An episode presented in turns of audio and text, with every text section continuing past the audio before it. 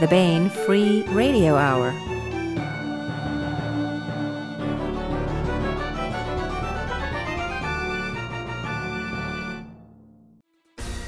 On the podcast, regolithic alt-right anti-cliners protest defoliation by the flat earth left folding syncliners. Hey, nobody tell them, but it's now generally agreed that the magmatic causation sequence is handled by stone-working leprechauns in Tir na Nog. Oi moi spre nitroid searachon apeka eh? Plus, we pause in the complete audiobook serialization of Alliance of Equals by Sharon Lee and Steve Miller to bring you a cool audio version of an award winning short story. All right now. Welcome to the Baen Free Radio Hour podcast. It's an honor to have you along. I'm Baen editor Tony Daniel. We have part two of a roundtable discussion of the book Straight Out of Tombstone, which is a weird Western anthology edited by David Boop, who's with us, and authors Robert E. Vardeman, David Lee Summers, Nicole Givens Kurtz, and Peter J. Wacks. And they are all part of this great new weird Western fantasy anthology. The podcast's own David Afsharirad hosts the interview, so yeehaw! Stand by for that. Plus, we pause for a week in our complete audiobook serialization of Liaden Universe novel Alliance of Equals by Sharon Lee and Steve Miller. This time we have an excellent audio reading of the short story Feldspar by Philip A. Kramer. Feldspar, which is set on Mars, is the story that won the Jim Baen Memorial Short Story Award for 2017 back in May. This is an annual award sponsored by Baen and the National Space Society to award great stories that project a positive future for humankind in space. So stand by for that little treat. But now here's the news.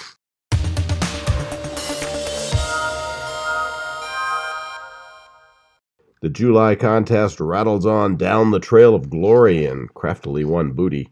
In The Alexander Inheritance by Eric Flint, Gorg Huff, and Paula Goodlett, the luxury cruise ship Queen of the Sea is transported through time and space to the Mediterranean in the time just after the death of Alexander the Great which got us thinking. That is, it got David Afsharirad, who writes the copy, thinking if you had a time traveling cruise ship, where and when would you like to put into port, assuming you wouldn't be stuck there like the unlucky passengers of the Queen of the Sea were? Let us know in a short paragraph, a hundred words or fewer, for a chance to win a copy of the Alexander Inheritance signed by the three authors Eric Flint, Paula Goodlett, and Gorg Huff. The winning entry may also get published in the next Baen newsletter, which you'd better sign up for immediately at Baen.com, by the way. An email account without it is skimpy, inadequate, and sparse. Oh, you need that monthly bounty of good news the Baen newsletter brings. Good news that might even turn the tide of entropy itself and start the clock that regulates the heat death of the universe working backwards. So send us that entry now Anyway, the contest ends after the 25th, and there will be no one else to blame but you when all the black holes evaporate. Plus, a signed copy of the Alexander Inheritance is super great. Learn more at Baen.com there on the left hand side of the front page.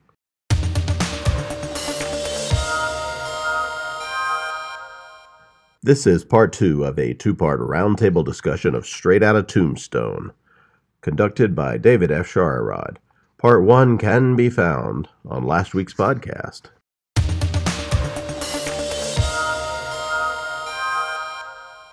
Hey everybody, it's David Afsharirad here on the Baen Free Radio Hour talking about another great short story anthology out now from Baen. This one is called Straight Out of Tombstone and it is a collection of all new weird western stories. Here to talk about it with me is the editor of Straight Out of Tombstone, David Boop. He is a Denver based speculative fiction author. He's also an award winning essayist and screenwriter. His debut novel, the sci fi noir She Murdered Me with Science, is back in print from Wordfire Press after a six year hiatus. Additionally, David is prolific in short fiction with over 50 short stories and two short films sold to date. While known for the weird western series The Drowned Horse Chronicle, he's published across several genres, including horror, fantasy, and media tie-ins. He regularly tours the country speaking on writing and publishing at schools, libraries, and conventions, and uh, he'll be talking with us this evening. Uh, David Boop, thanks so much for being here. Oh, thank you so much for having me and, and, and all the authors. Thank you. Yeah, absolutely. Uh, also, here is uh, Robert E. Vardeman. He is the author of almost 100 published fantasy and science fiction novels and scores of short stories. He's written extensively in the Western genre, including many weird Westerns, under the pen name Jackson Lowry. Most recently, or Lowry, most recently published is Punished, a Weird Western Novel Trilogy. His work has been nominated for the Scribe Award, Western Fictioneers Peacemaker Award, and uh, for numerous New Mexico Arizona Book Awards. In addition to his writing, he has edited anthologies such as the Baen Books published Golden Reflections with Joan Saberhagen and Career Guide to Your Job in Hell with Scott Phillips. Uh, Bob, thanks for coming on and talking with us. Oh, thank you for having me. Oh, I wanted to add one thing to the small bio. The Western Absolutely. Fictioneers just awarded me a Lifetime Achievement Award for writing Westerns. I'm just inordinately proud of that at the moment. Oh, absolutely. That merits mentioning for certain. Congratulations. Thank you, thank you. Uh, also here today is uh, another David, David Lee Summers. He is the author of 10 novels along with numerous short stories and poems. His writing spans a wide range of the imaginative form uh, from science fiction to fantasy to horror. His debut novels include Vampires of the Scarlet Order, which tells the story of a band of vampire mercenaries who fight evil, and Owl Dance, which is a Wild West steampunk adventure. His short stories have appeared in such magazines and anthologies as Realms of Fantasy, Cemetery Dance, and Gaslight and Grimm. He's twice been nominated for the Science Fiction Poetry Association's Rhysling Award. Uh, in addition to writing, he's also edited such anthologies as Maximum Velocity, the best of Full Throttle Space Tales, and A Kepler's Dozen, along with the magazine Tales of the Talisman. Uh, David, thanks so much for being here. Hey, thanks for having me. It's a real thrill to be here.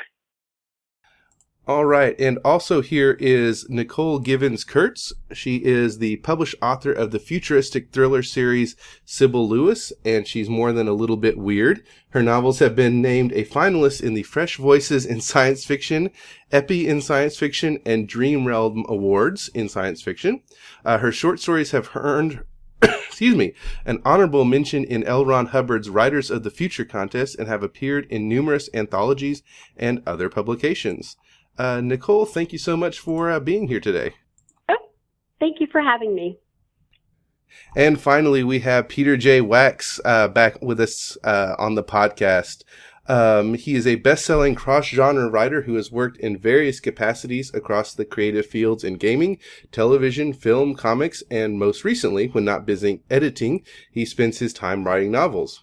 He began in the creative fields as a child actor and model, most notably an extra on Revenge of the Nerds and Thunder Alley. How's that for a uh, piece of trivia for you? Uh, in gaming, he was the lead designer and story writer of Cyberpunk CCG, a consultant for Allegiance, and both a writer, excuse me, a writer and editor for multiple books in the Interface Zero line. Peter's first comic, Behind These Eyes, garnered a finalist spot for the Bram Stoker in 2012. Currently, he has published five novels, four novellas, and appeared in 16 anthologies. Uh, he has been a panelist, guest speaker, and guest of honor at a combined total of over 250 conventions, trade shows, organizations, and colleges.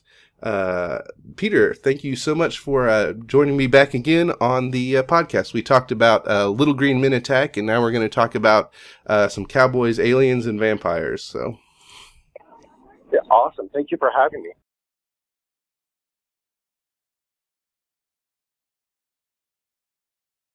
Um, but let's talk about some of those uh, very cool stories. And um, I thought, Bob we, uh, Vardeman, we'd start with you.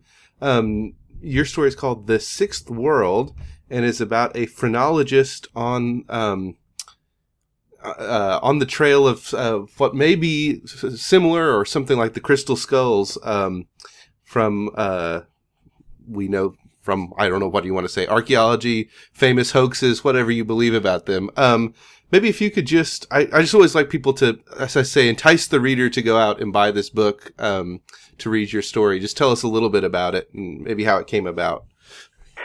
One of the things that's always fascinated me about the West are the weird little backwaters. Uh, at one time there was a Modoc uprising at northern California, southern Oregon, and uh, essentially Captain Jack and the Modocs hid away in uh, lava fields. Needless to say, they were up against artillery and had no chance. The ones that were caught and killed or executed, uh, their skulls were sent to the Army Museum in New uh, in uh, Washington D.C. because at the time phrenology was considered to be a science. How uh, did they develop because of the lumps on their head, in effect? Well, that's always fascinated me. And the uh, story revolves around a scientist who is revealed uh, he he receives a, a skull that is completely inhuman, and he wants to find where it came from. He and his assistant come out into essentially what is now northwestern New Mexico, which is the heart of uh, Navajo land. And uh, obviously, if you're in the middle of Navajo land, there have to be Native Americans. Well, the shaman is an outcast from his own people because he uh, believes in the mythology a little too much that the humans have come from the fourth world into the fifth world and he's found uh, aliens, which ties in with this being the 50th anniversary of the Roswell saucer crash. Uh, it's one of those things where I looked at the things in New Mexico that would uh, fit in nicely. Flying saucers, aliens, uh, yeah, the crystal skull thing is uh, almost incidental. Uh, but that, God, the first time I heard about crystal skulls, I think it was probably in the uh, uh, 70s or so. Uh, even then, I thought, oh, this is uh, this is pure fantasy. But uh, that's the least of it. The thing that I wanted to get across are the Navajo beliefs in how man entered this world and where man is supposed to be going from this world, and the phrenologist who is a pseudoscientist. And I mixed it all together, and I think uh, uh, I came out with a pretty decent story uh, with tension and uh, a satisfactory ending. At least for me, it was a satisfactory ending. Yeah, no, I I agree, and I um I ask you about uh, that, but you kind of hit on it about the uh, the Navajo mythology that you um wove throughout the story. Um, I guess there's much else to say about that. Um, but let me see. But yeah, I, I think uh, it's, it's, something that you, like you said, you put a lot in there, but it, it maintains a tension and, and excitement throughout. It doesn't get bogged down ever. Yet you have all these interesting elements that you're bringing in simultaneously. Um, Dave Boop, do you have anything you wanted to say about this one, uh, particular particularly? Well, uh, uh, I just, you know, uh, the idea of the crystal skull. I, I guess I felt myself still kind of wanting after the uh, last Indiana Jones film uh, to hear more about crystal skulls. Uh, and uh, and Bob gave me a story that was uh, pretty satisfactory in that regard it's funny too because you know I do a lot of research. Um, uh, I do my research on the Yavapai, which um, obviously uh, bumped up against the Navajo and so forth. And the idea of the crossing over from the fourth world to the fifth world has been a, a fascination of mine. Um, a lot of people believe it. Uh, well, a lot of the natives from that uh, era believe it happened. Uh, uh, what's called Montezuma's Well, and uh, um, you know, just reading about all of the legends and so forth around Montezuma as well, and and how their origin myths. Um, it's just fascinating because it's so completely different than anything uh, that that I had read previous to that, and and I had studied mythology quite a bit throughout the years, and and to find a whole new origin mythology and and uh, um, get get excited and then to find that Bob also was fascinated by it and gave me a story with that exact type of stuff that I I love. Couldn't couldn't resist. Had to have the story. Thank you, Dave. Thank you.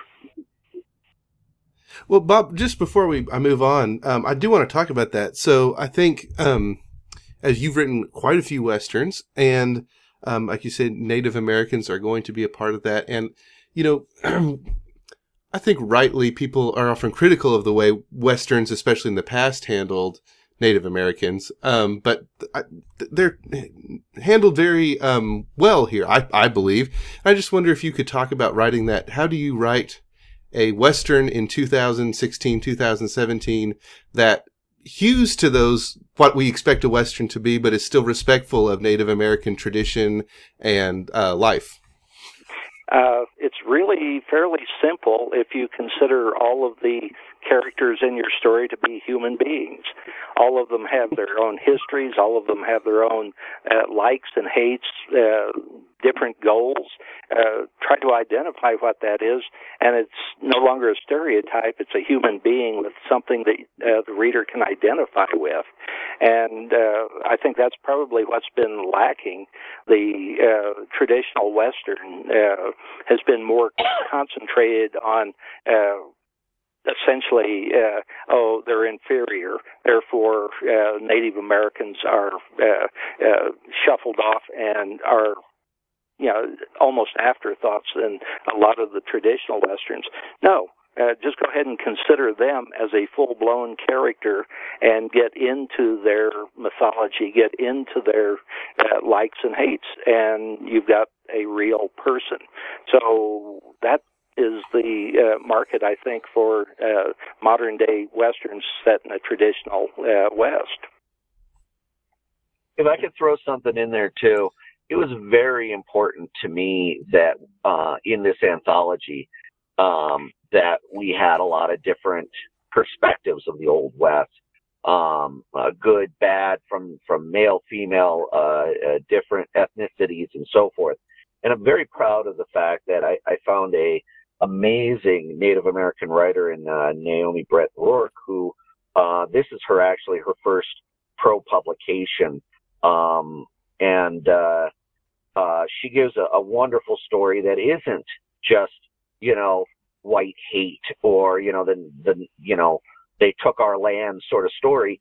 No, she gave a, a real living story about living characters and and while yes there's a bad guy um it, it's not necessarily a, a story that you go away with going, oh God, I feel preached to or anything like that. It's not. Uh, none of these stories are preachy stories. They had to, the characters and the situations had to, to live. They had to be real. Yeah, and let's actually talk about Nicole's story now, um, The Wicked West, because I think it's another one that brings a, a, a different perspective than when you hear Western, what you immediately think of, um, and uh, does what you're talking about. Bring um, treats uh, different groups with uh, quite a bit of humanity um, that maybe again in a in a old dime novel from uh, the early 20th century might not have been treated this way. So, um, Nicole, if you could just talk a little bit, set up your story um, and uh, the Wicked West and how it came about. Oh, so my story is the Wicked Wild, and it's um takes oh the Wicked Wild. In, I'm sorry. you're fine. Um, it takes place in the New Mexico territory. Um, with a because there, there are many many different people um in the West. It offered freedom for um recently freed slaves. It offered freedom for uh, Chinese immigrants who had worked the railroad. It offered just an amazing. It was just a very diverse place and you do not see that in traditional westerns at all. Um, and so, in addition to the people who are already there, so you, my story takes place in, a, in one of those boom towns uh, with a laundress um, who is a freed slave, um, and how she uses. But in addition to that, there are also people who are Confederate soldiers who also made their way west because they lost everything in the South, or there's nothing in the South for them to go back to or to come home to. So they've made their way west as well. And so, how do you, in in this new era, a place where you can your your emotional backpack or satchel has this stuff in it? Do you carry it with you to this place of opportunity, or do you put it aside and become someone else? So my protagonist is trying to become someone else trying to be free, living her truth. There are other people in town, the antagonist in particular, who is still carrying those pieces of his old self, and he has not left those behind. And when he, and with those pieces come his same belief system. Um, and so, and anger, which becomes a demon-like force. And so, it's basically a good versus evil, black hat, and white hat type of story, but with magic and demons and former slaves and Confederate soldiers in New Mexico territory. Uh, yeah, well, first let me apologize for getting the title wrong. The Wicked Wild. Um, that's what I get for having uh, penmanship like a doctor. Uh, I can't read my own notes. Um, I like uh, one thing that's interesting. I hope we're not giving too much away. Is uh, I don't think we are. She draws on her um, ancestors. Uh, you know, that's her ancestors' power. And I thought I'm going to put my English major hat on. Hopefully, hopefully I don't scare everyone away. Um, but I thought that was an interesting kind of, um, in a way, the thing that I read that is we have this myth of the individual in the West. That's sort of the cowboy. You're your own man or woman, um, uh, sort of cut free from any moorings. But, um, with Zara, she, it's her ancestors and her history, uh, that contrast, that, that give her her power and that, um, that, to me, that was a contrast with what we normally think of as, as the individual Western myth. So, um, one of the things that I wanted to include was that many slaves lost, um, many Africans lost lost their culture connections due to auctioning off and breaking up of families and and just the slave trade in general.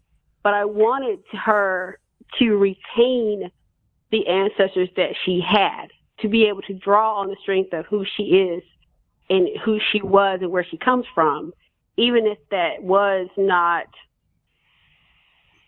even because I, I like the idea that even though she's been through this hardship and like selling and in the act of slavery and being freed from slavery, that she still draws power from a family, from a group of, of who she used to be. And that connection doesn't break. And that connection houses her in this very harsh um, and unforgiving place. I I wanted that, and I've lived in New Mexico, and it's very windy, and so the, so as far as like being able to control the winds, um, that that's just part of just being out there. But I like the idea that she not only draws strength from herself, but her power comes from those that came before. Um, and I think about my ancestors and the strength what I get what I gained from my mother and what my mother gained from her mother and what my grandmother gained from my great grandmother, especially in the African American community, those things are passed down. There's there's there's remedies, there's stories, in much the same way it is for like the Dene. It's an oral history that's passed down that isn't always written down that becomes structures of truth that makes us uniquely Dene or uniquely Apache or uniquely Zuni or uniquely you know, Southern African Americans.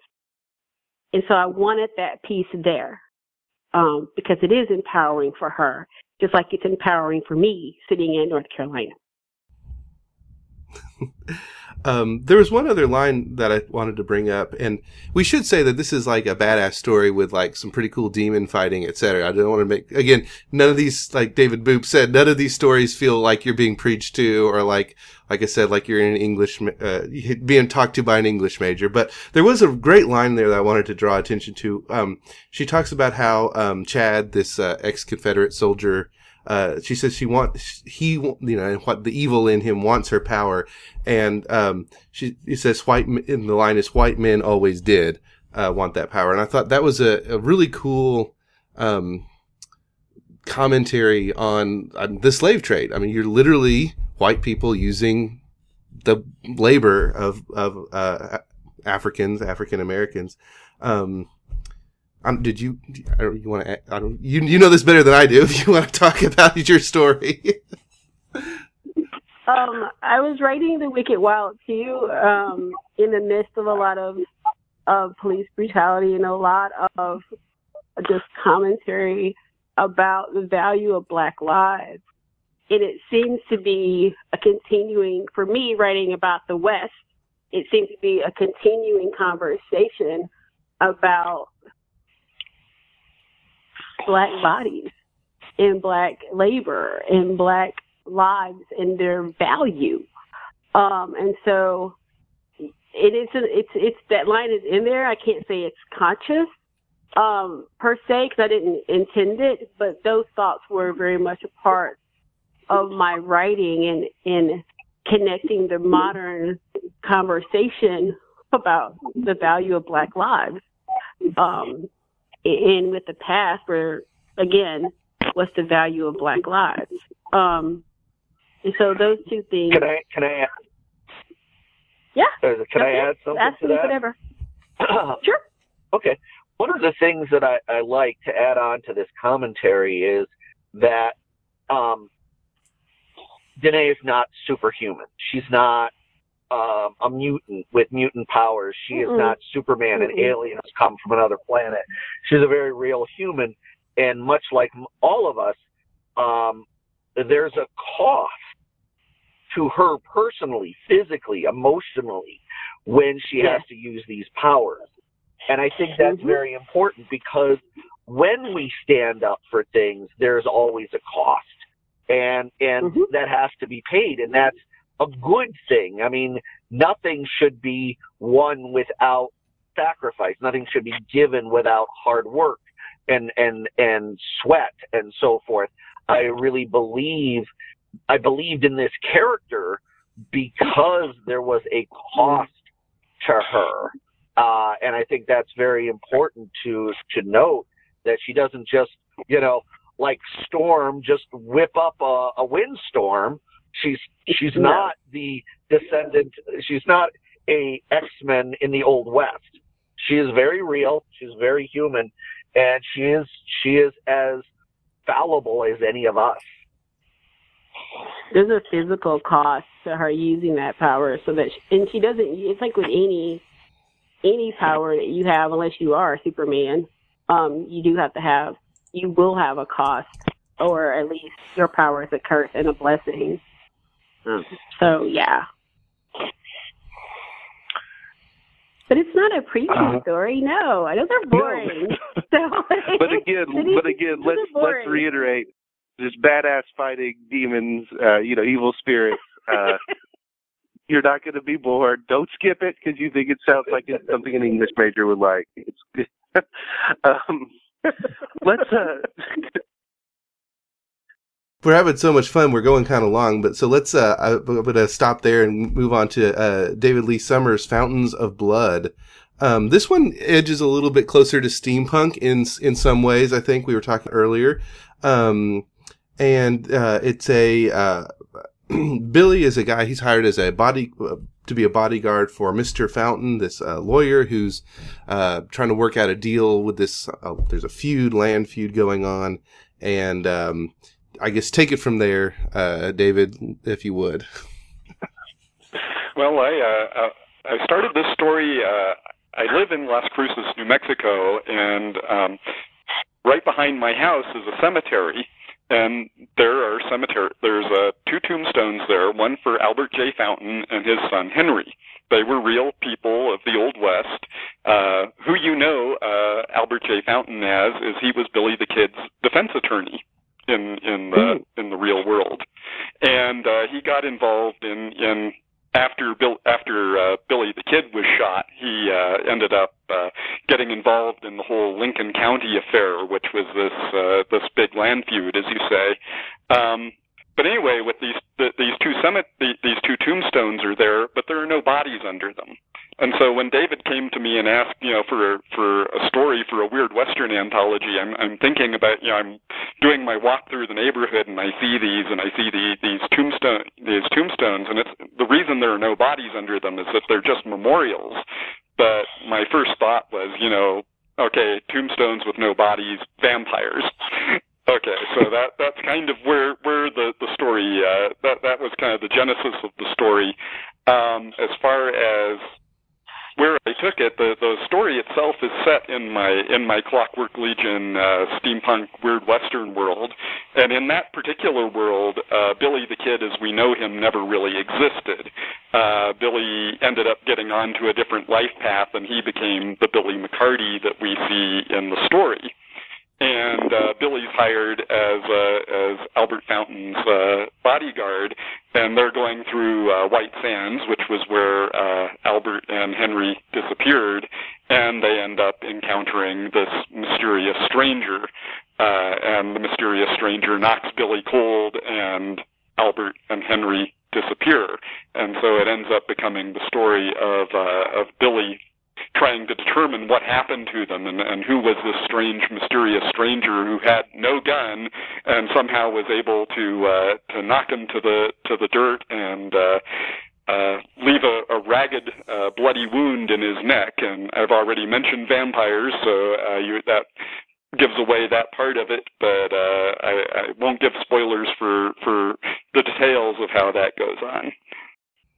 Yeah, we'll leave it at that. Um, plus, oh, there's also a Willie Nelson Easter egg for people um, in here. You refer to him this that mysterious stranger, I believe, has red hair.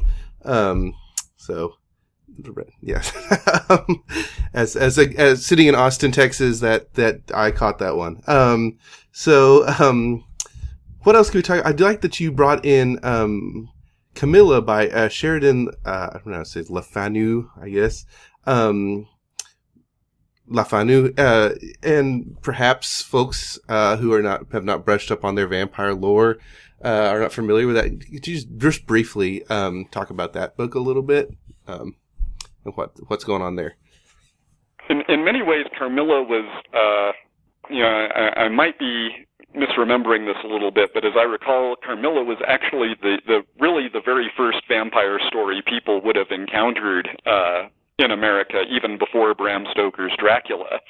And uh, what the story tells about is it, it's uh, a story about a woman and her daughter who end up uh, getting stranded. Uh, their coach breaks down. The daughter gets taken into a family, and then mysterious things start happening uh, in that family. And it ends up that you know it, it's uh, the so the daughter proves to be a vampire in the story, but it's told in almost this very spectral ghost type uh, way of doing a vampire rather than kind of the, the more modern day uh, romantic version of the va- vampire.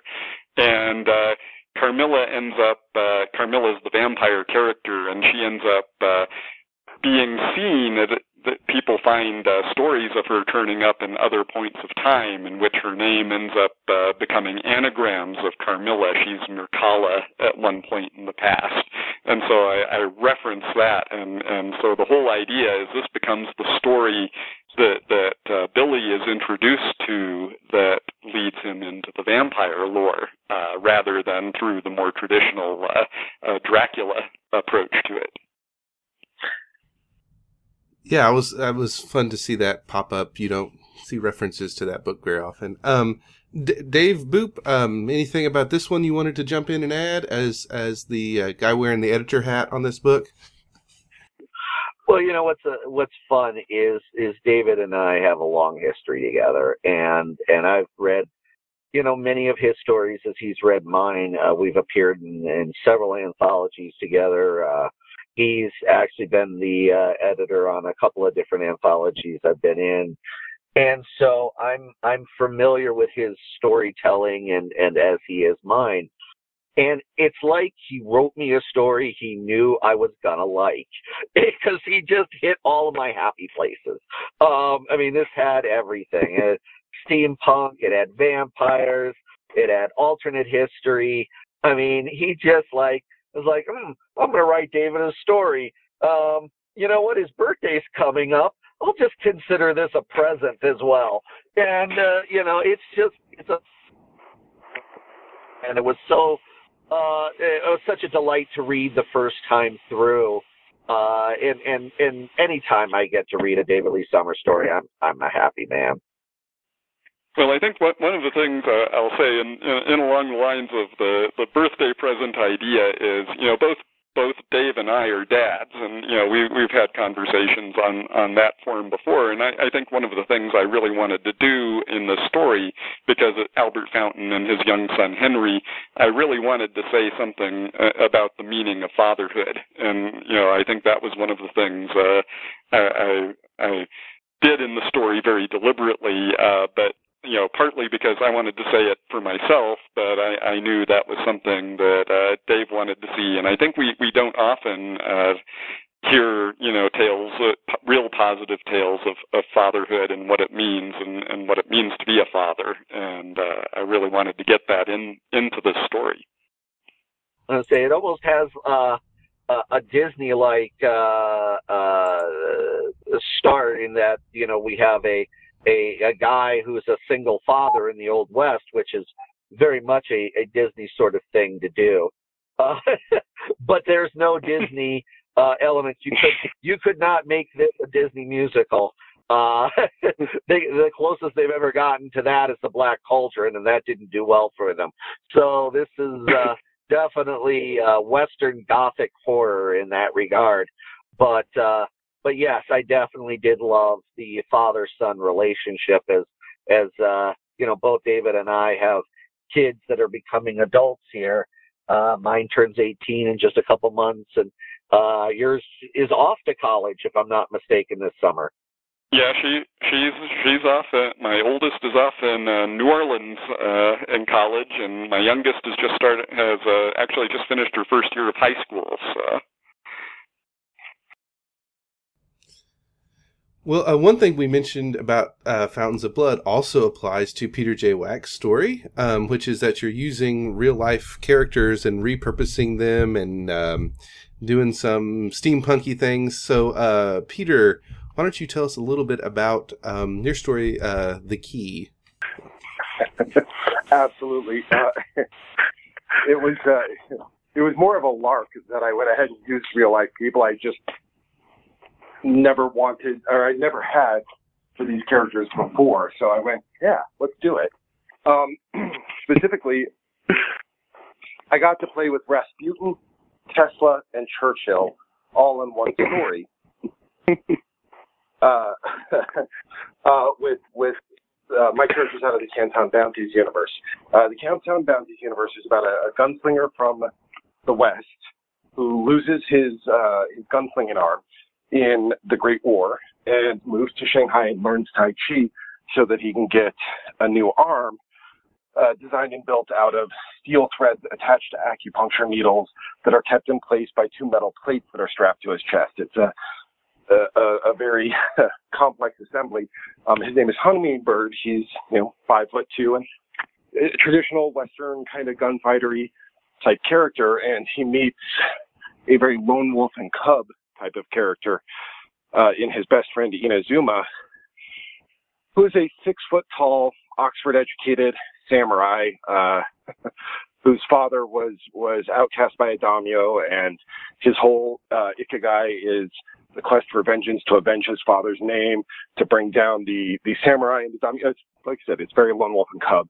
Um, but what I what I really attempted to do with these guys was take two very very obvious kicks of action adventure and completely spin them around, and they're con men. Um, specifically, they, they figure out clever cons for the Cantonese government to bring in criminals. Uh, there's a, a, series of short stories about them. Getting to write the one for, for Straight Out of Tombstone was a real pleasure. It was um, originally something that C.J. Henderson asked me to do. Dave, do you do you want to jump in on on C.J. there with Bigglesworth and Um, a little bit. Um, and and it, it, just as a, a, reference for those who may not know who C.J. Henderson is, um, you know, several of us uh, on this on this podcast, uh, especially, uh, knew C.J. Uh, before his his very premature passing. Um, in fact, it was uh, David Lee Summers who introduced me to him by putting me in a table of contents with C.J. And uh, and because I was in that table of contents I was able to reach out to CJ on the, believe it or not, MySpace. Uh, and, and he and I talked and became friends and, and, uh, we shared a love of pulp and things of that nature. And, uh, I had always, uh, wanted to work with CJ in, in some regard. Well, he came out here, uh, to Mile High Con, uh, which is our, our big literary convention here in Denver and because we had a relationship, um, I was, I was, you know, we were able to to really uh, bond, and and uh, and I just I love the man dearly, so very dearly, and and his loss really affected me, and I'm so glad that Peter was able to get time with him, to get to know him, and uh, wrote this story originally for him um, because it feels like that I got CJ uh, sort of in the in the anthology as well, and uh, and I, I've done some uh, CJ benefit work before. You can find it online. There's uh, an anthology that benefits his family uh, called the Preservation, uh, the Society for the Preservation of C.J. Henderson, and I highly recommend it because uh, it's it's a great uh, way to find out more about C.J. and the people's uh, whose whose lives he affected. Um, is that good, Peter? yes, yes, absolutely. Um, and and thank you for jumping in with that. But what CJ tasked me with um, before he passed away was was writing a story for him with with these characters of mine that he really really liked, and um, giving him a story that was clever beyond clever. Uh, so uh, you have Rasputin Tesla and Winston Churchill, a very young Winston Churchill, in a time travel loop in the Old West delivered in Shanghai in the 1890s and put that in a frame inside of a frame. And that was just like I was exhausted. I'm like, just just the outline is enough to exhaust me. And then I actually sat down with the story and with David, and he actually helped guide it because it was only part way done um, when we lost CJ. So that is how the story came to be. I, it, it's a con job, so I really don't like going into any details. Yeah, I agree. Yeah, I wouldn't want, but I think if that's not enough to uh, uh, intrigue people, then I don't know what is. Uh, what will do it. um, One of the great things about having Rasputin in there is it's kind of like a Russian doll. Each time you you pull open one, you find out uh, you find something else. And Peter's story is very much like that. Uh, each time you you think you know what's going on, you get to the next level, and and you're just amazed at how well thought out this con is. Uh, and and uh, and you'll just love the characters. Uh, I've read other uh, Canton Bounty stories, and I just love these guys, and uh, hope to someday poke poke poke see a Canton Bounties novel from uh, Peter because uh, uh, that would that would be a gift. So. um, well, you know, just to close, uh, we talked a little bit, obviously, about um, at the beginning uh, some other examples of the weird Western genre. I thought we could close if everyone, if you would, maybe just make a, a recommendation uh, after people go out and buy straight out of Tombstone, buy multiple copies for their friends and family to give away um, to their friends and family. Uh, what should they read next, or see, watch next, or hell, if it's a game, play next? Um, that in the weird Western genre that uh, that you all enjoy, and um, I'll let whoever wants to go first go first. No, I'll I'll go first. It's a pretty easy one. David Lee Summers' Brazen Shark. Well, thank you, Bob. um, I, I'll, I, I really like that. And... That's a nice, nice story. Well, I, will uh, uh, recommend. Um, there, there's two anthologies uh, edited by Cynthia Ward called Lost Trails and Lost Trails Two. Uh, they're basically both uh, weird Western anthologies with kind of a multicultural bent. Uh, and I know Nicole has stories in there, and there's some some really great authors in those anthologies, and, and highly recommended.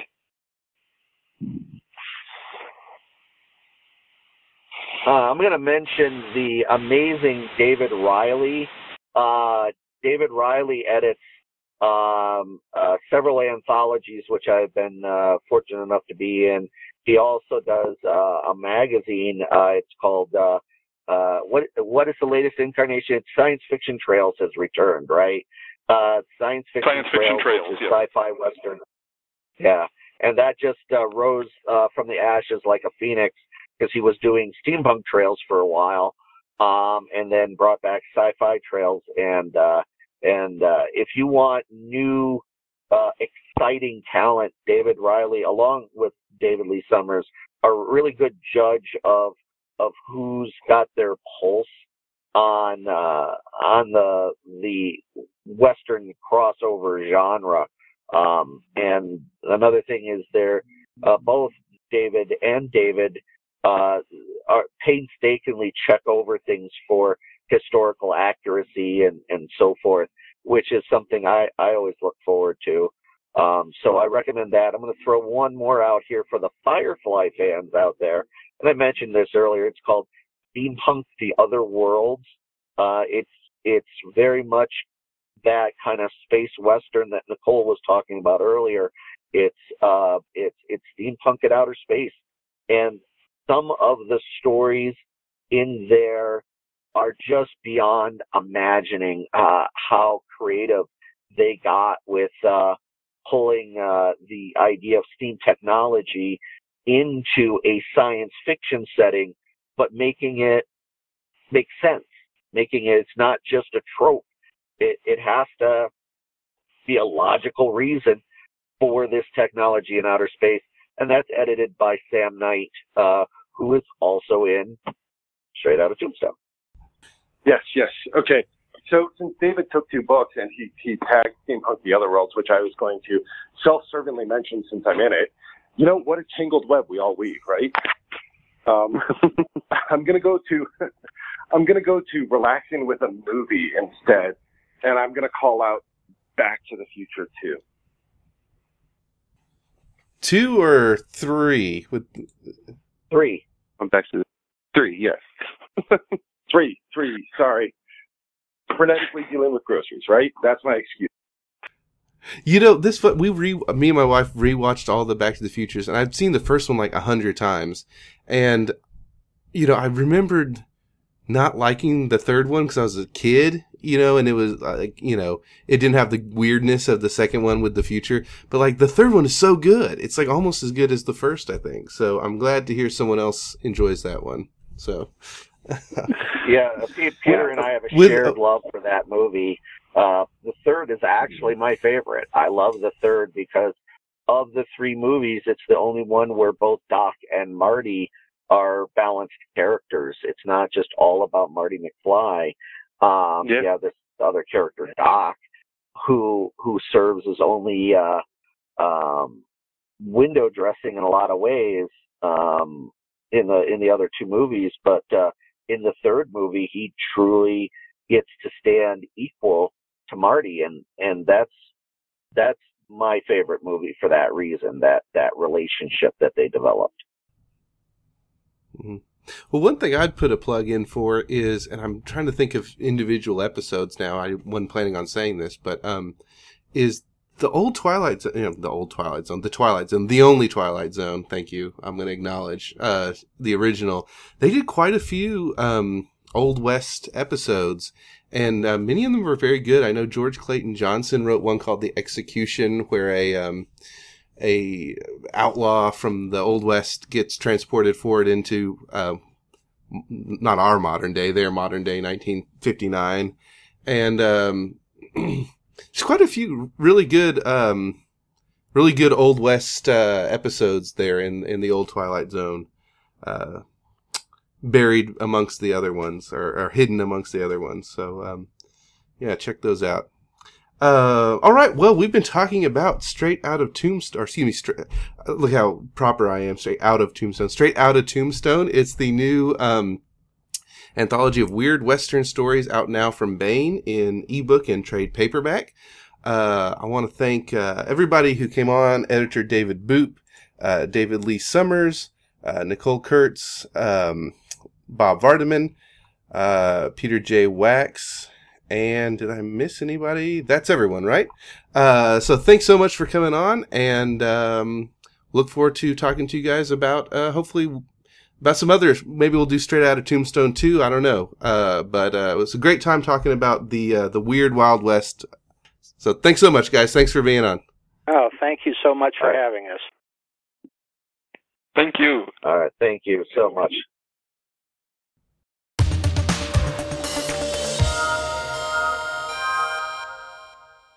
We're going to take a week's break from our complete audiobook serialization of Alliance of Equals to bring you Feldspar, a Jim Baen Memorial Award winning story by Philip A. Kramer. It's read by Peter Nelson with music and production by Brian Tully and Ben Kramer.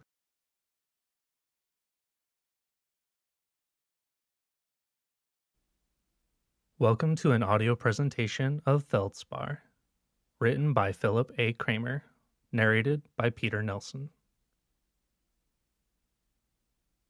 The soft Martian regolith shifted beneath the rover's wheels. The automated systems detected the motion and ceased all forward progression. The rover compiled a diagnostic and sent the packet of data through its antenna to a satellite above the red planet, which relayed it to a distant blue dot.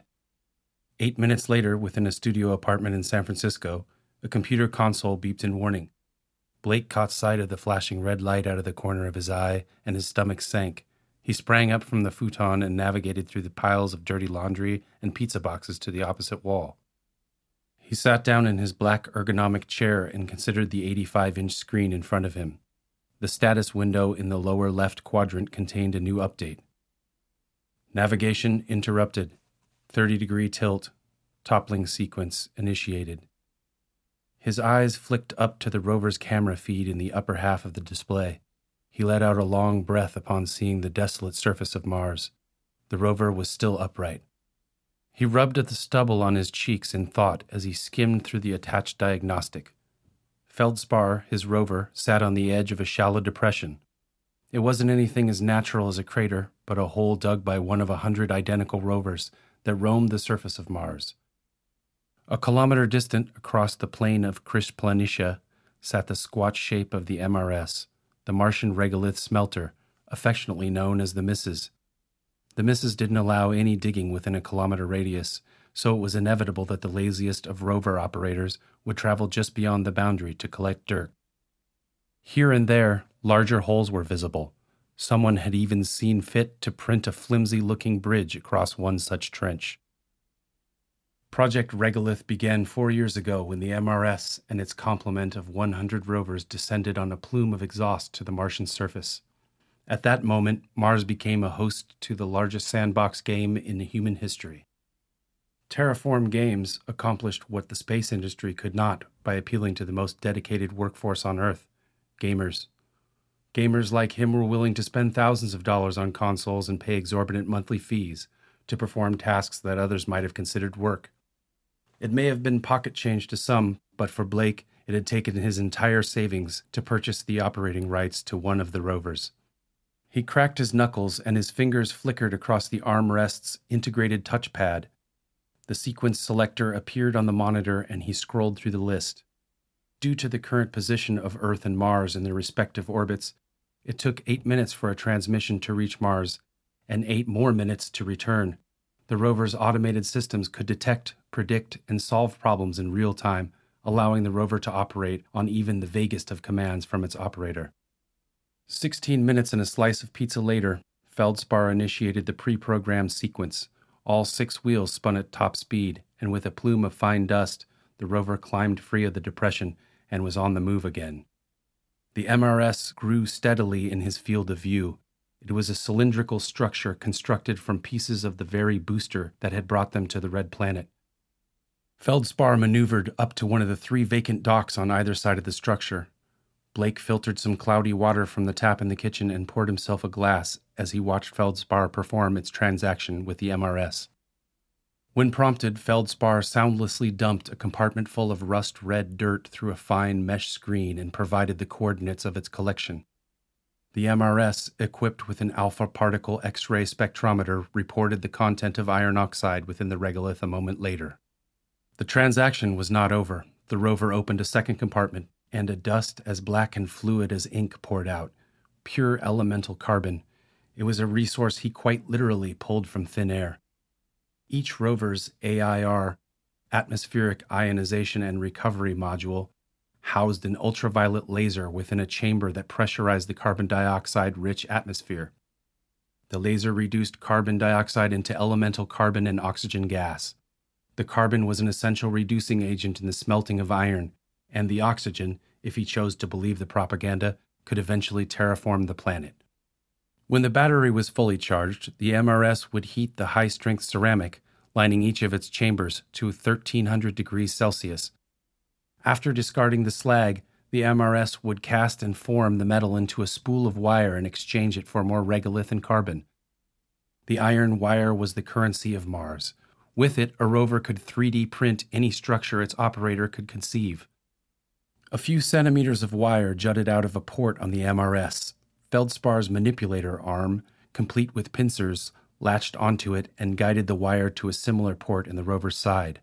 After the wire was completely spooled within Feldspar, the rover backed away and waited for Blake's command. Blake directed Feldspar to the mountain of slag that had accumulated near the back of the smelter. The heap glittered in the sunlight.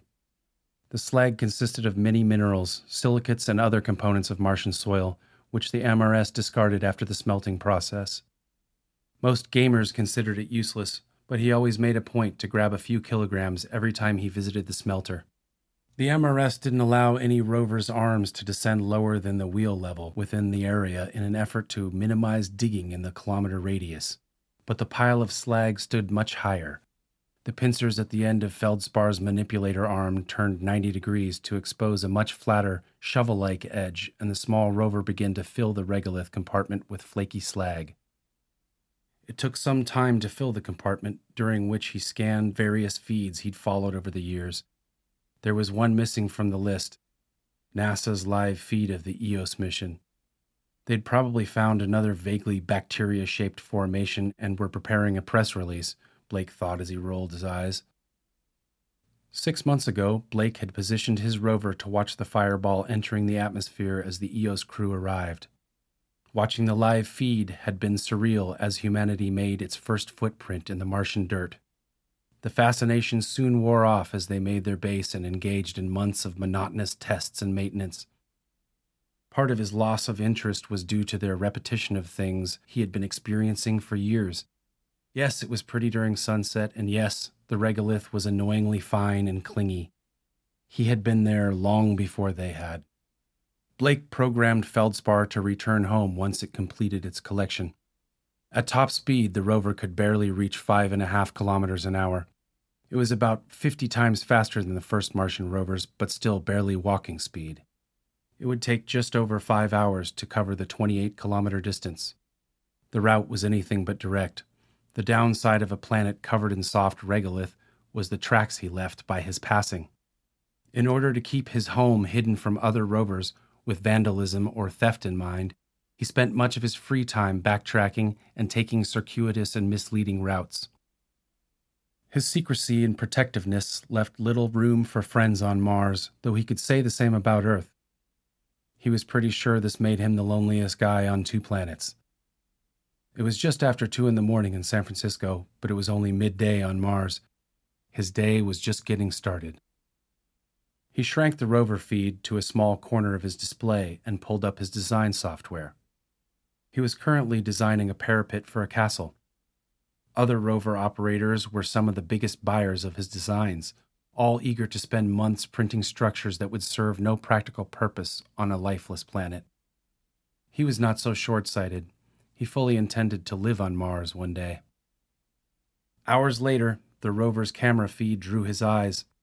Usually, Feldspar was able to detect and navigate around any obstacle in its path, but it appeared as though the rover was headed straight for a series of rocks. When Blake maximized the feed, he saw that they weren't rocks at all, but depressions in the soil. They were staggered, but spaced linearly. It took a moment to realize what they were, and when he did, he froze. Footprints. He ordered the rover to stop, but the command didn't register in the feed until 16 minutes later, long after Feldspar had left the tracks behind.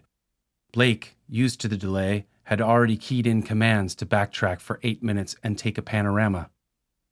During the transmission time, he'd begun to doubt what he'd seen.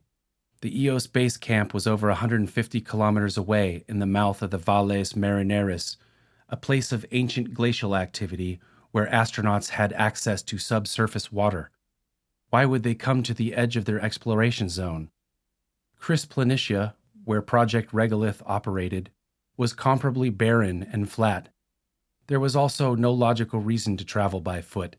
The vehicles they had at their disposal were many times Feldspar's size and could easily outpace him. Just as he convinced himself the footprints were instead a natural formation, the rover's panorama arrived. Zooming in on the image, he saw the pristine impression of a boot. They were, without a doubt, footprints. It was impossible to say how long they'd been there. Blake smiled and saved the panorama. It was not perfectly composed, but still breathtaking. He could probably sell it for a substantial sum. He needed to move. The astronaut could return to their rover at any moment with samples, or whatever it was they had come all this way to collect. Blake bit his lip in a moment's consideration and then began to tap away at his touchpad. He programmed Feldspar to follow the tracks and take high resolution panoramas every dozen meters. If a picture of some footprints was worth something, a picture of a member of the Mars expedition team doing field research would earn him a small fortune. With any luck, the astronaut would be just as surprised to see him and pose for a shot or two. His hopes high, Blake sat glued to his chair and stared at the display. He hadn't felt this much excitement in years. As the tracks began to disappear beneath the rover, he wondered how far the astronaut had walked. He couldn't see them or their vehicle in the panorama, despite the area being relatively flat. Another detail drew his attention. The impression of the left foot was consistently shallower than the right and was smeared, in many cases, as if the astronaut had drawn their foot along the ground. His grin faded and a chill prickled along his skin. Was the astronaut injured? This terrifying notion became all the more plausible when he recalled the NASA feed. Of course, they would take the feed offline if one of the EOS crew was injured, he thought. The five other crew members were probably staging a rescue mission in a backup rover at that very moment. He continued forward, unable to ignore such a crisis, yet petrified by the prospect of interfering with NASA in any way. Historically, Terraform Games and NASA were on friendly terms. Much of the data the rovers collected had convinced NASA of the area's suitability. But if one of Project Regolith's rovers complicated an already life threatening situation, Blake would incur the full wrath of everyone involved. The alternative was to let an astronaut go unaided in their time of need. It soon became apparent that the astronaut was not as far away as he had feared. Feldspar climbed a very shallow incline and saw the tracks end at a large boulder in the distance. At second glance, it was no rock, but the astronaut sitting flat on the ground and facing away from him. Blake stood from his chair and approached the display. Leaning close, he could see why he had mistaken the astronaut for a boulder. The red dirt clung to every surface of what had once been a pristine white spacesuit.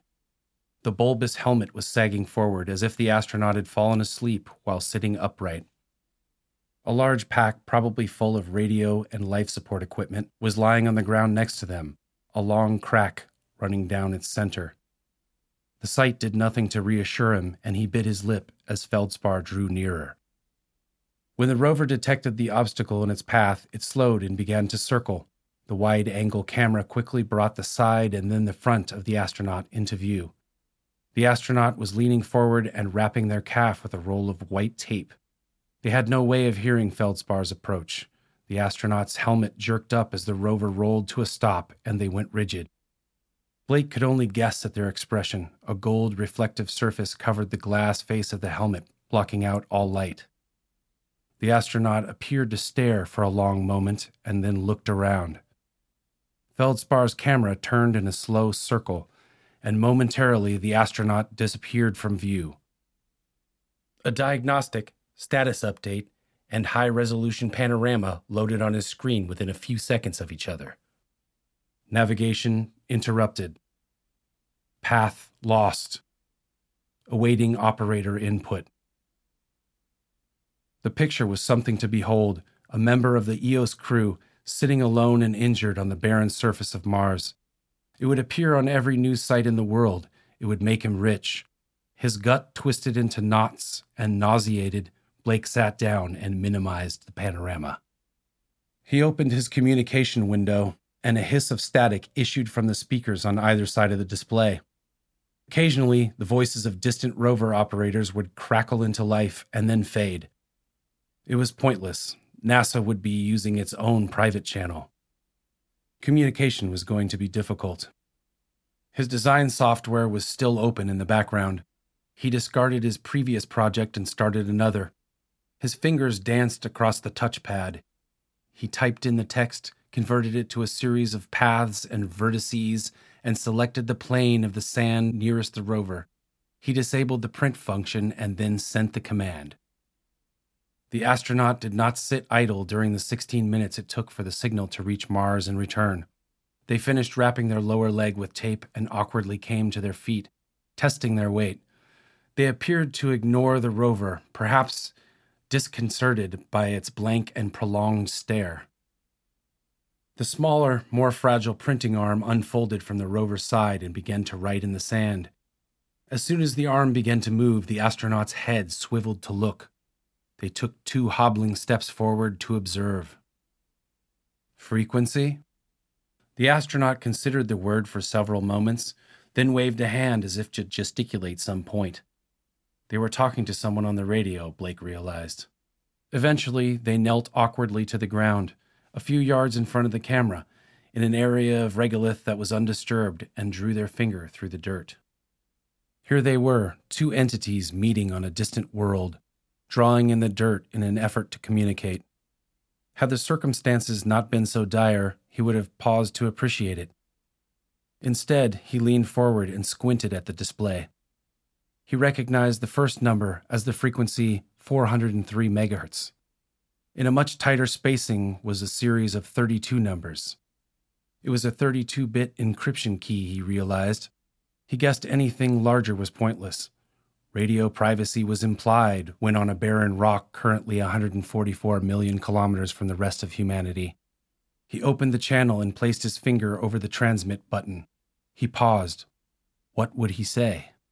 He tested his seldom used voice in the quiet of his apartment and then pressed the button.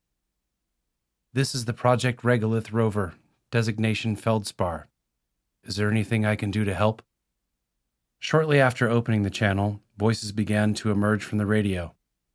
Kate, be advised, NASA has informed me that giving a civilian access to a proprietary frequency is a federal crime. The astronaut shrugged, and then a woman's voice sounded over the radio. Well, Ryan, given the circumstances, I decided to take a risk. You can tell NASA to lock me up next time they see me. Blake's eyes widened. The astronaut standing before him was Kate Winship, the EOS team's geologist, and one of two women on the six member crew. You really think it'll help? Ryan asked. These things are driving 3D printers, right? It can't exactly replace the rover you broke. Kate sighed. No, but I'd settle for a crutch. That's assuming he has the material. These things spend all day collecting dirt for a little over a kilogram of metal wire. I had a friend who used to play. It's monotonous work. It won't hurt to ask. He'll probably tune in soon, right? What's the time delay? Eight minutes? His transmission, as premature as it was, was already speeding through space toward them. That didn't mean he had to wait for her to ask politely. His frayed nerves made his fingers shake as he pulled up Kate's profile on the NASA website. She was a few years older than he and a good deal more attractive than the last woman he'd ever worked up the courage to speak to with flashing blue eyes, high cheekbones, and short cropped blonde hair. Perhaps it was for the best he couldn't see her face, or else he'd become a blabbering idiot. The website listed her as 175 centimeters tall. He did a quick estimation and guessed a crutch length of about 130 centimeters should do. He sketched out a cylinder about one centimeter in width. He knew the tensile strength of iron well and that width would be more than suitable to support the weight of her and her suit in Martian gravity. It would even leave him with some wire to spare. He also attached a flat base to the cylinder to prevent it from sinking too far into the dirt. On the opposite end, he added an oblong piece to support her under the arm. He then set a small rod into the main shaft to serve as a hand grip. He reviewed the design twice and then sent it. A moment later, his voice crackled over the radio. Kate, who'd sat down again to return the tape to her pack and reconnect some hoses, looked up. Feldspar, is it? I'm glad we crossed paths. She paused. Ryan, he can hear me, right? That's affirmative. Well, Feldspar, I find myself in a bit of a situation, she said. She lifted her foot a few centimeters off the ground and waggled it in emphasis. I think I sprained something when I crashed. I'm not used to sharing the land with you rovers, so didn't think to keep an eye out for potholes. It turns out my rover is capable of some unique things too, like somersaults. I told her not to go so fast, Ryan interjected. Ignoring him, Kate continued, and with the battery drained and solar cells busted, I have a lot of ground to cover before dark, which is approximately when I will freeze to death or suffocate. NASA predicts the former. As my crewmate has so courteously informed me, I will turn into a giant mylar covered popsicle in about five hours. Right now, my only chance is to meet the rescue rover somewhere along the way, which is somewhat hard to do when I can barely stand. If you have any printing capabilities, I'd really appreciate a crutch or cane of some kind.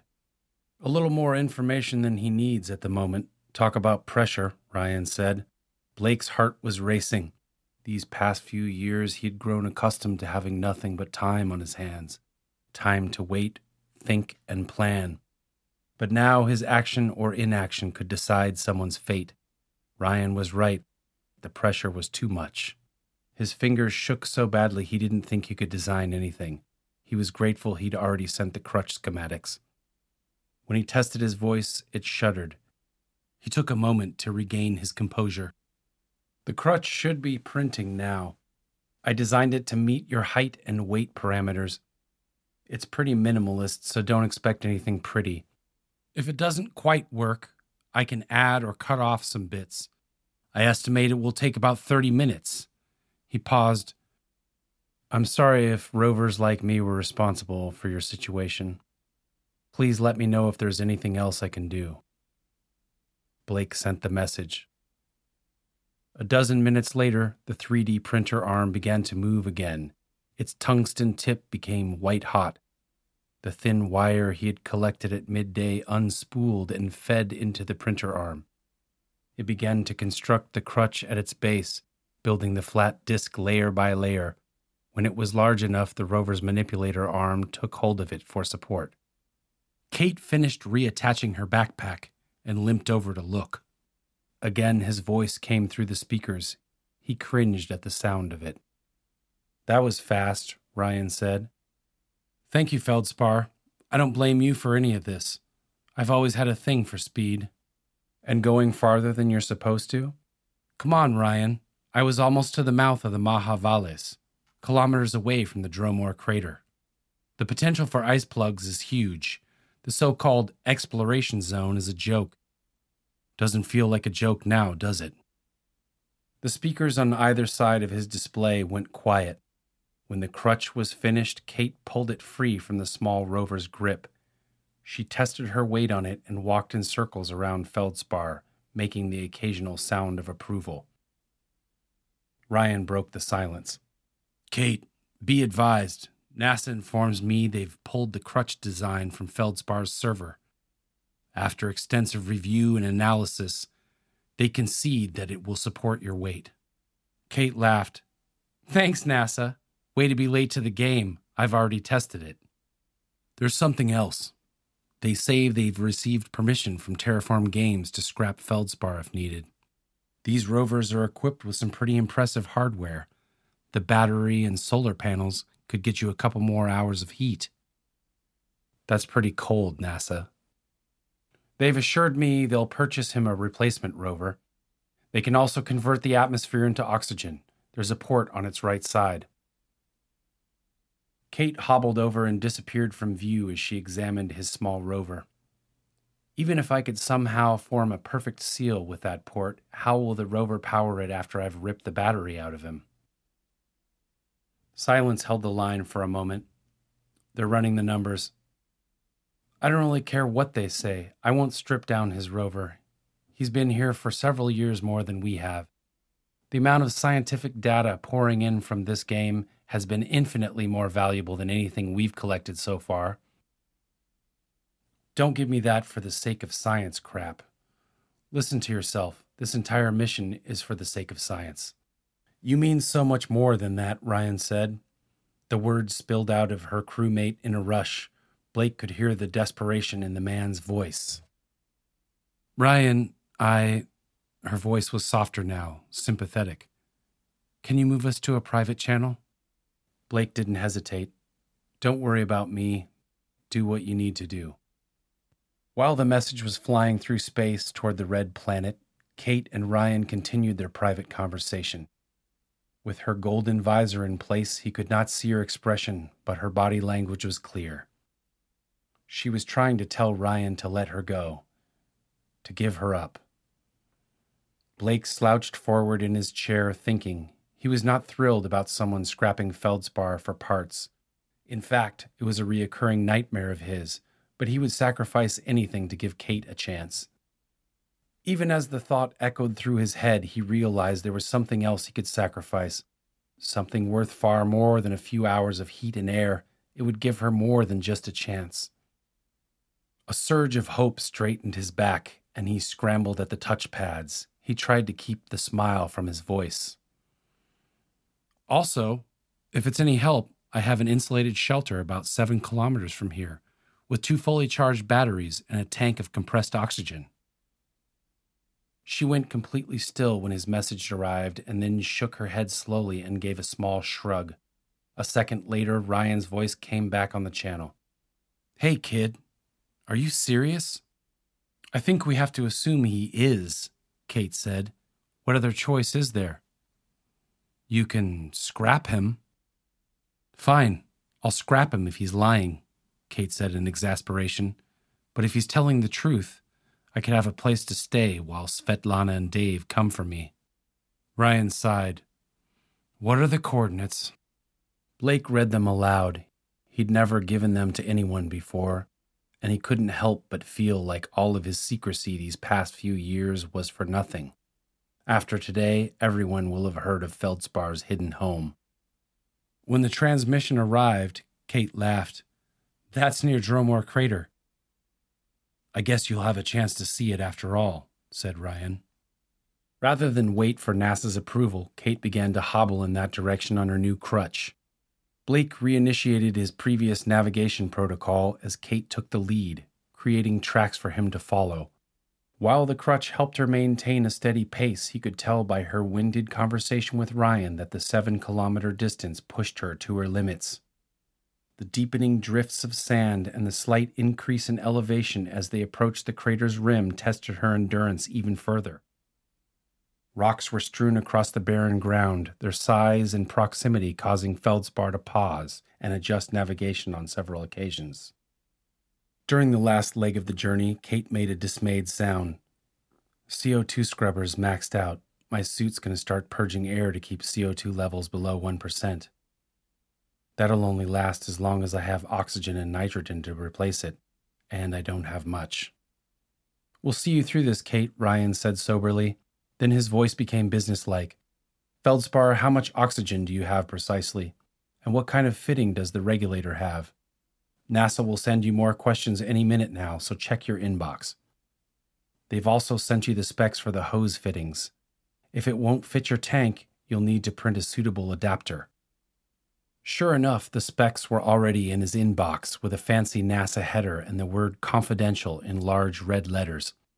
Someone had made the adapter with compatible design software, and the message asked him to add the female end for his tank. Blake promptly replied to her message, stating that he would just weld it onto the tank's outlet to save time and ensure a better seal. Dozens of other messages and inquiries about his shelter arrived immediately after his response. Blake did his best to address them all, but soon gave up and sent all of his detailed schematics. He felt a little violated at the thought of dozens of techs poring over the designs he'd spent years perfecting. Blake put NASA out of his mind long enough to respond to Ryan. I received it. I should have enough metal to make adapters for both the oxygen and nitrogen tanks. Both are about 40 liters large and average 1000 psi.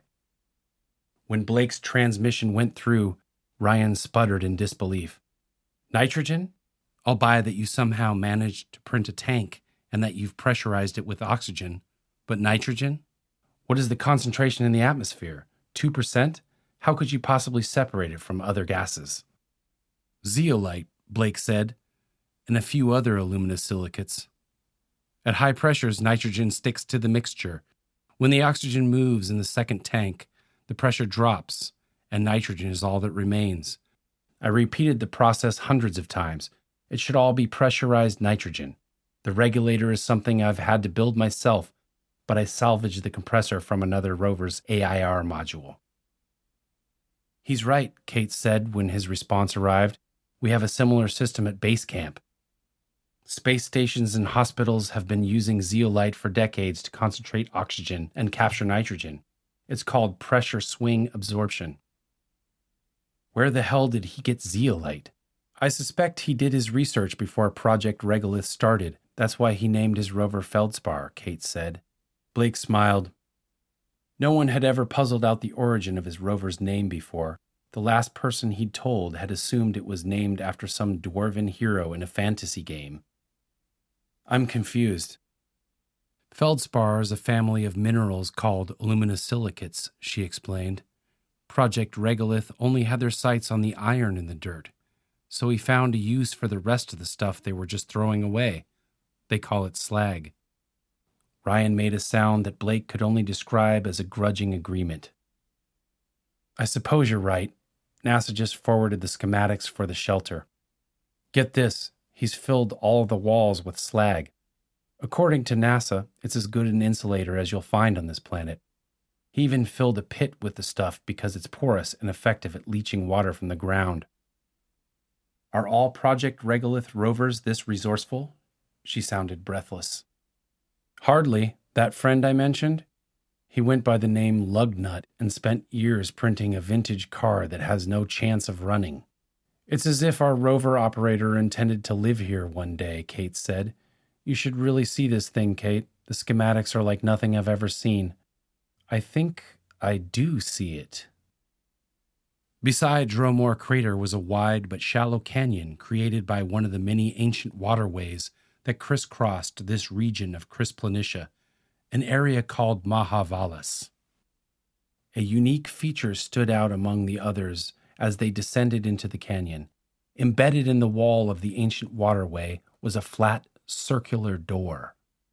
Years of exposure to the elements had tarnished its surface, but it still glimmered in the fading sunlight. Yeah, that's definitely it. I shut down the camera feed to conserve power. What are you seeing? Ryan asked. It looks like an airlock. It's set into the side of a rock face. Feldspar, did you dig through the rock somehow? Blake leaned closer to the microphone at the base of the display, but Ryan already had the answer. From his notes, NASA thinks it was an old lava tube that was exposed by erosion. It might even be an old water plug that slowly sublimated and formed a cavern. He's reinforced the whole thing and sealed it off. How do I get in? Leave the entry to me, Blake said. They had moved to the very base of the door by the time the transmission went through. Kate dropped her crutch and sat down, leaning her back against the edge of the door. Feldspar initiated the entry sequence. It rolled to a stop beside the large door and extended its manipulator arm. The pincers spread apart and inserted into a recess that was perfectly shaped to receive it. A small hole between the pincers led straight to the rover's AIR module. The purpose of this feature was to air dust the clingy sand from joints and solar panels. Instead, Feldspar sent the compressed oxygen into the door, where it fed into a piston near the hinges. The pressure drove the piston outward, easing the large door open. Kate let out a low whistle and stood to peer through the widening gap. She limped around Feldspar and took a step inside. There's a type of rubber surrounding the door. It's a gasket, I think. According to the schematics, they're from the wheels of several salvaged rovers, Ryan supplied. Will I lose comms if I enter? Don't think so. He's had to operate in there too, remember? It looks like he's placed an antenna from a rover on the top of the enclosure, on the edge of the chasm. There are salvaged solar panels up there, too. That's how he's able to charge the batteries. Damn, this kid's thought of everything. Feldspar's automated sequence led him into the enclosure after Kate, and then to another port. The rover repeated the previous sequence, but this time the pressurized air drove the piston in the opposite direction, closing the door. Darkness engulfed them for an instant until Feldspar's night navigation sequence activated and a light on his camera module switched on. The space was only about as large as the room Blake sat in, except that all the corners were rounded and shone with a dull metallic gleam, which Feldspar usually left open, but they needed all the insulation they could get. As Feldspar closed the second airlock door, Kate explored the small room, her breathing was becoming strained and her teeth were chattering. She succeeded in locating the narrow shelf holding the batteries. Several spliced wires, harvested from broken down rovers, led from the batteries and up to disappear into the ceiling. She removed her pack, dropped her crutch, and sat down beside the narrow shelf. She pried open the outer covering of the pack to expose tanks, wires, and hoses. Several minutes passed as she tried to pick up the battery leads and press them into her own battery. The thick gloves and her undoubtedly numb fingers made progress slow. I can take control of Feldspar from here and operate him in real time. I can help you connect the battery leads. I've already patched into his camera, and the controls seem pretty straightforward. The tension in Ryan's voice suggested he was just as concerned as Blake. No, Ryan, the delay is annoying, I know, but he's the only one who knows what he's doing. Now, what's the plan to get me more air? My nitrogen and oxygen are almost depleted. Working on it, Ryan said, even as Feldspar's next sequence arrived, steering the rover around and toward the opposite end of the room. Blake lined up one of the tank's regulators in the display and pulled the hose adapter design from his software. He oriented it on the surface of the tank's outlet and then finalized it. Kate sighed in relief. All right, my heaters are back online. The tungsten tip of Feldspar's 3D printing arm grew white hot and cast a dim light on the wall. It eased closer to the tank's outlet nozzle and began to deposit a thin layer of molten iron. It continued in a circular motion, leaving a line of glowing metal in its wake. Bad news, I'm out of gas. The CO2 will build up rapidly now that I can't purge it. So soon? That can't be right. I was thinking the same. I suspect the crash damaged one of the tubes connecting my suit to the oxygen and nitrogen tanks. I must have lost a little every time the suit filled during a purge. Feldspar, what's the time estimate for those adapters? 20 minutes tops for the oxygen tank adapter. That is, it will take another 12 minutes once this message reaches you. It's a higher precision print than the crutch because of all the fine detail. Every few minutes, Kate updated them on the CO2 percentage. It rose from 0.4% to 1.5% before his transmission went through. At each update, he felt as if the hand of a large, unseen clock was counting down to her death. The delay was not helping. What he was seeing and hearing was happening eight minutes ago, and he was powerless to step in and intervene. CO2 is 3.1%, oxygen 10%, she said. Her words were lethargic. All right, Kate, I'm going to need you to head over to Feldspar. He's almost done with the adapter, Ryan said after a short pause. Blake leaned back and sighed, if those words left Mars eight minutes ago, it was likely Kate had already connected her line and was breathing oxygen. He had done it. He had come across an astronaut in the middle of Chryse Planitia and helped her stay alive. Kate, do you read? Blake sat up, but he couldn't hear anything except for the faint sounds of breathing. Damn it, stay awake, Kate, Ryan said. Silence greeted the command. The video feed continued to show a view of the oxygen tank as Feldspar printed the last section of the adapter. A moment later, a red light flashed beside his status display. Sequence interrupted. Control override, Operator uplink suspended. Then Feldspar was moving on its own. Blake tapped his touchpad, but the system was unresponsive. Ryan had taken control of Feldspar. Blake stared in rising horror as Ryan steered Feldspar back to the shelf, holding the batteries. Kate remained slumped against the metal wall next to it, unmoving. Damn you, Kate, wake up. I've seen you handle 10% oxygen before. You can do this. Feldspar's manipulator arm jerked upward and then back down before Ryan gained control. The pincers reached out and prodded Kate's motionless form. When she didn't respond, the pincers opened and gripped her pant leg and tugged. She didn't move. Mind racing, Blake pressed the transmit button. Ryan, I have an idea. Give me control, he said. He programmed a sequence, his fingers darting across the touchpad. He had no time to triple check, no time to double check. He sent the sequence. Ryan continued to tug at Kate's suit, but the rover was barely half her size and she didn't move an inch. He let go of the suit and gripped a hose from her open pack. He was trying to stretch the hose all the way to the oxygen tank. He was desperate. A message appeared on his display. NASA was politely requesting that he not take any recordings or pictures and respect her family's privacy by not going public. Blake gritted his teeth. They had already given her up for dead. He keyed in another command sequence, letting his patience and better judgment fade into obscurity as he acted on impulse. A few minutes after his message reached Ryan, the rover continued to try to wake Kate, going so far as to press its pincers into her injured leg. Kate, wake up, Ryan screamed over the comms. The radio was silent, but for Ryan's panting and sniffling, and Kate's labored breathing. Take it. And then Feldspar was his. His prepared sequence delivered, Feldspar wheeled around and drove back to the oxygen tank. It extended its arm and reached toward the regulator. Gripping it with its pincers, it lowered the lever with painful slowness. Gas rushed out of the tank, he couldn't hear it, but the pressure of it escaping created a small cloud of water vapor at the mouth of the tank. Feldspar's arm swiveled to the right and gripped another lever, and Feldspar repeated the process with the nitrogen tank. A moment later, Blake's next sequence arrived and the rover's AIR module opened.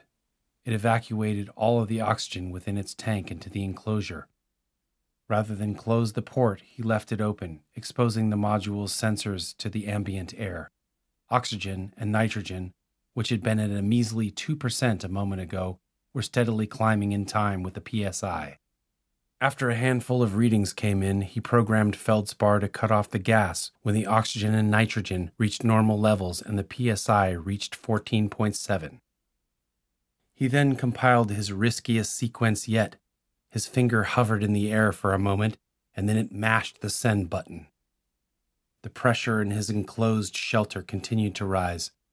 It's hopeless, Ryan said, his voice soft. Her oxygen is down to 8%, and her carbon dioxide is up to 6. She doesn't have any time. Blake cursed even Ryan had given up on her. When the pressure reached one atmosphere, Feldspar lowered the levers on the tank's regulators and spun to face Kate's prone body. Its six wheels eased across the small room and stopped before her. Feldspar? Ryan asked. Once more, the tip of the 3D printing arm glowed with heat. It extended outward toward the golden faceplate. Feldspar, the golden face shield reflected the glowing point with clarity up until it made contact. Seconds later, the glass cracked and began to glow red and warp around the probe. Blake no longer touched his controls. He pressed his palms to his stubbled cheeks and stared through the narrow gaps of his fingers. The only sound was a sudden hiss from the comms. Then the glow stopped and the arm retracted. A perfect hole no more than a centimeter wide was melted into the face shield. He checked the AIR module's readings 21% O2, 78% N2, and 1% CO2, 14.7 psi. Kate was still. A lump formed in his throat, and he held his breath. A gloved finger twitched, and then an entire arm began to move. It lifted to the helmet, and fingers prodded the hole melted into the faceplate. Kate searched the neck for small clasps, and then lifted the helmet to reveal a narrow, pale face with short cropped hair. She blinked her eyes, breathed, and then stared straight into the camera. Thank you, Feldspar, she said, her breath fogging in the cold air. Blake leapt to his feet, and his relief left him in a victorious roar. He wiped away tears he hadn't known were there and then sat down again, nearly breaking his chair. It's good to see your face, was all he could think to say. Ryan's words were much more poignant and passionate, succeeding in bringing Kate to tears and inspiring laughter. But when Blake's words reached her, she pressed her lips to her gloved fingers and reached out to press them against the rover's lens. They talked after that. Ryan didn't interrupt but for the occasional status update. Blake told her where he was from, what he did for a living, and how this game had become his entire life. He even told her his real name. She loved San Francisco and told him of a time she went there with her father, saw the Golden Gate Bridge and Alcatraz, and had a pastry from a shop in the Marina District. Of all that, she remembered the pastry the most. She had lived a life he could only dream of, yet it was he who had saved her life. He had come across her tracks, guided her to shelter, and pressurized an untested airlock. He had proven that this was not just a game, that they could litter the entire surface of Mars with livable habitats without risking a single human life. She made him feel capable of anything. I look forward to meeting you in person, Blake, perhaps on a future Eos mission. Eos, goddess of the dawn, who had once lain with Ares, the Greek god of war, and was cursed by Aphrodite to remain in a state of love and longing for the rest of eternity. He could sympathize. His passion for the red planet hadn't wavered since his first glimpse of it through a telescope on a field trip far away from the smog and lights of the city. Now he had a real chance of going there, a chance to escape a polluted world and build a new one. The batteries drained of power as Kate's suit labored to heat the air of the larger enclosure. With another hour left before the rescue team arrived, Blake offered her Feldspar's battery. It took some persuading from both him and Ryan to convince her to take it. Then, for the first time in four years, the screen went black and a new status flashed across his screen. Communication lost. Battery failure. Unable to reestablish link. Blake rubbed his weary eyes and stood. He walked over to the door and slipped his bare feet into a pair of shoes. He opened the door to the bright sun shining down onto the west coast and stepped over the threshold. It was morning, and he was suddenly in the mood for a pastry. This has been an audio production of Feldspar, written by Philip A. Kramer, narrated by Peter Nelson. Music and production by Brian Tully and Ben Kramer.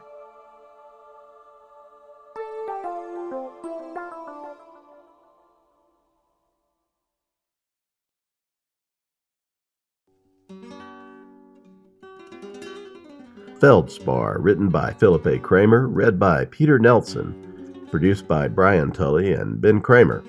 Thanks for that treat, guys. Next week, we will get back to the complete audiobook serialization of Alliance of Equals by Sharon Lee and Steve Miller. And that's it for the podcast. Thanks to David Afsharirad and the podcast theme composer Ruth Judkowitz and a select ensemble of Juilliard trained Sonoran kangaroo rats humming It Ain't No Sin to Take Off Your Skin and Dance Around in Your Bones, and the doff of a hat from them as has to ride in that range up in the stars forever, a trying to catch the devil's herd across them empty skies. For David Boop, authors Robert E. Vardeman, David Lee Summers, Nicole Givens Kurtz, and Peter J. Wacks. They are editor and authors from the excellent short story Weird Western Anthology Straight Out of Tombstone. Please join us next time here at the hammering heart of science fiction and fantasy. And keep reaching for them stars, partner. Yeehaw!